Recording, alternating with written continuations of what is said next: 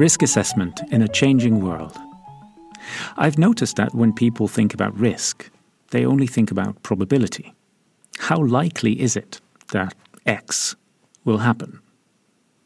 For example, the UK government's flood risk service tells you that Trinity College, Cambridge has a very low risk of flooding, by which they mean that this area has a chance of flooding of less than one tenth of a percent per year.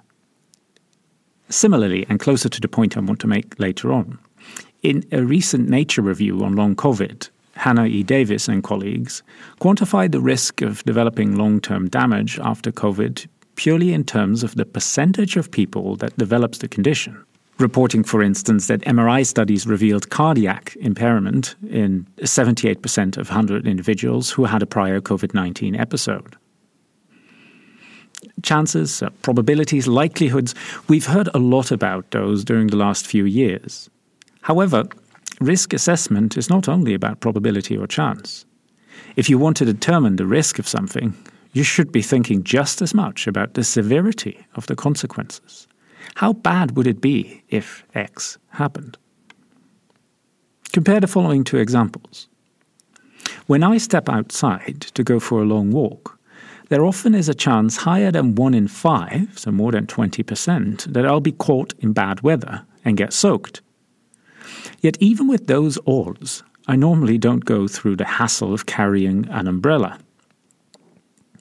On the other hand, when I get into a car, I always wear a seatbelt, even though the chance of getting involved in an accident is less than 1%.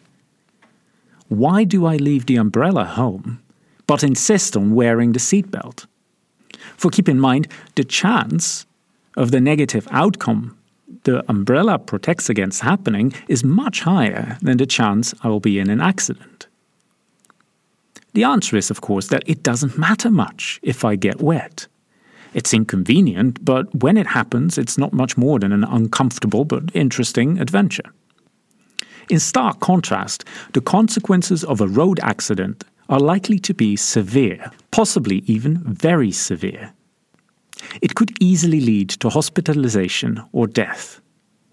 Given this, getting caught in a shower is in fact a lower risk than the risk of a car accident. Risks are about consequences as well as chances. For similar considerations, I don't smoke, even though I know that the majority of smokers will reach old age. With smoking, for me, it's not about the chance of being fine, but about what happens when you're not. Generally, we should calculate risk with the following formula risk is probability multiplied by consequences.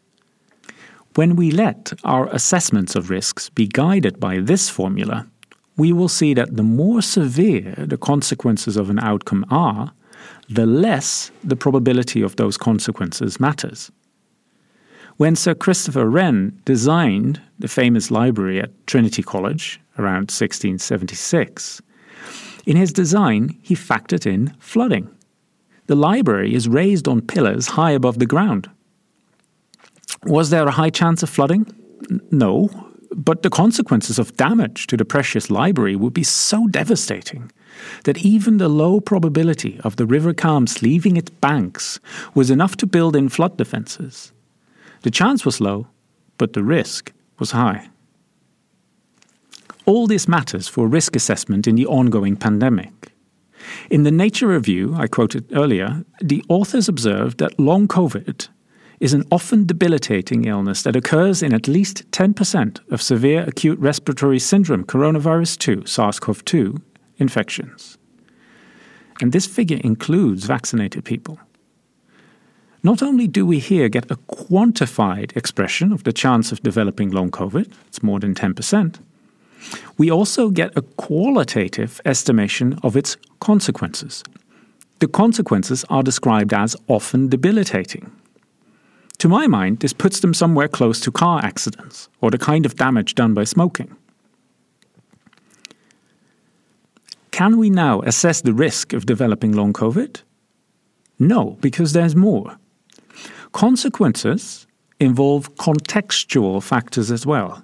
Getting wet on a sunny day is less bad than finding yourself soaked when it's just above freezing. Similarly, the conditions under which we lead our lives have changed significantly since the start of the pandemic. In part due to the way the pandemic has been mismanaged, in many countries the healthcare system is under severe strain. This means, for example, that in the UK more patients than ever are on waiting lists for treatment. It's more than 7 million people. And that 500 people die every week simply because they cannot get access to urgent care. In the Netherlands, the care watchdog has announced that with the changed situation, access to care is no longer a given. In other words, if you are ill and in need of treatment, it is becoming increasingly less likely you will have access to that treatment. And this in turn means that the consequences of accidents and of falling ill are becoming increasingly severe. This increase in severity can happen even if, strictly speaking, the medical facts about accidents or illnesses don't change or even become more favorable. This matters for risk assessment in a COVID 19 pandemic. The higher the disease burden on societies, the more unreliable the healthcare system becomes for many of us. And that in turn means that the consequences of getting COVID, long COVID, or some other COVID sequelae are becoming worse and worse. Falling chronically ill in a society that has a well functioning social healthcare system is bad. But falling ill in a society where the social healthcare system is at the brink of collapse is much, much worse.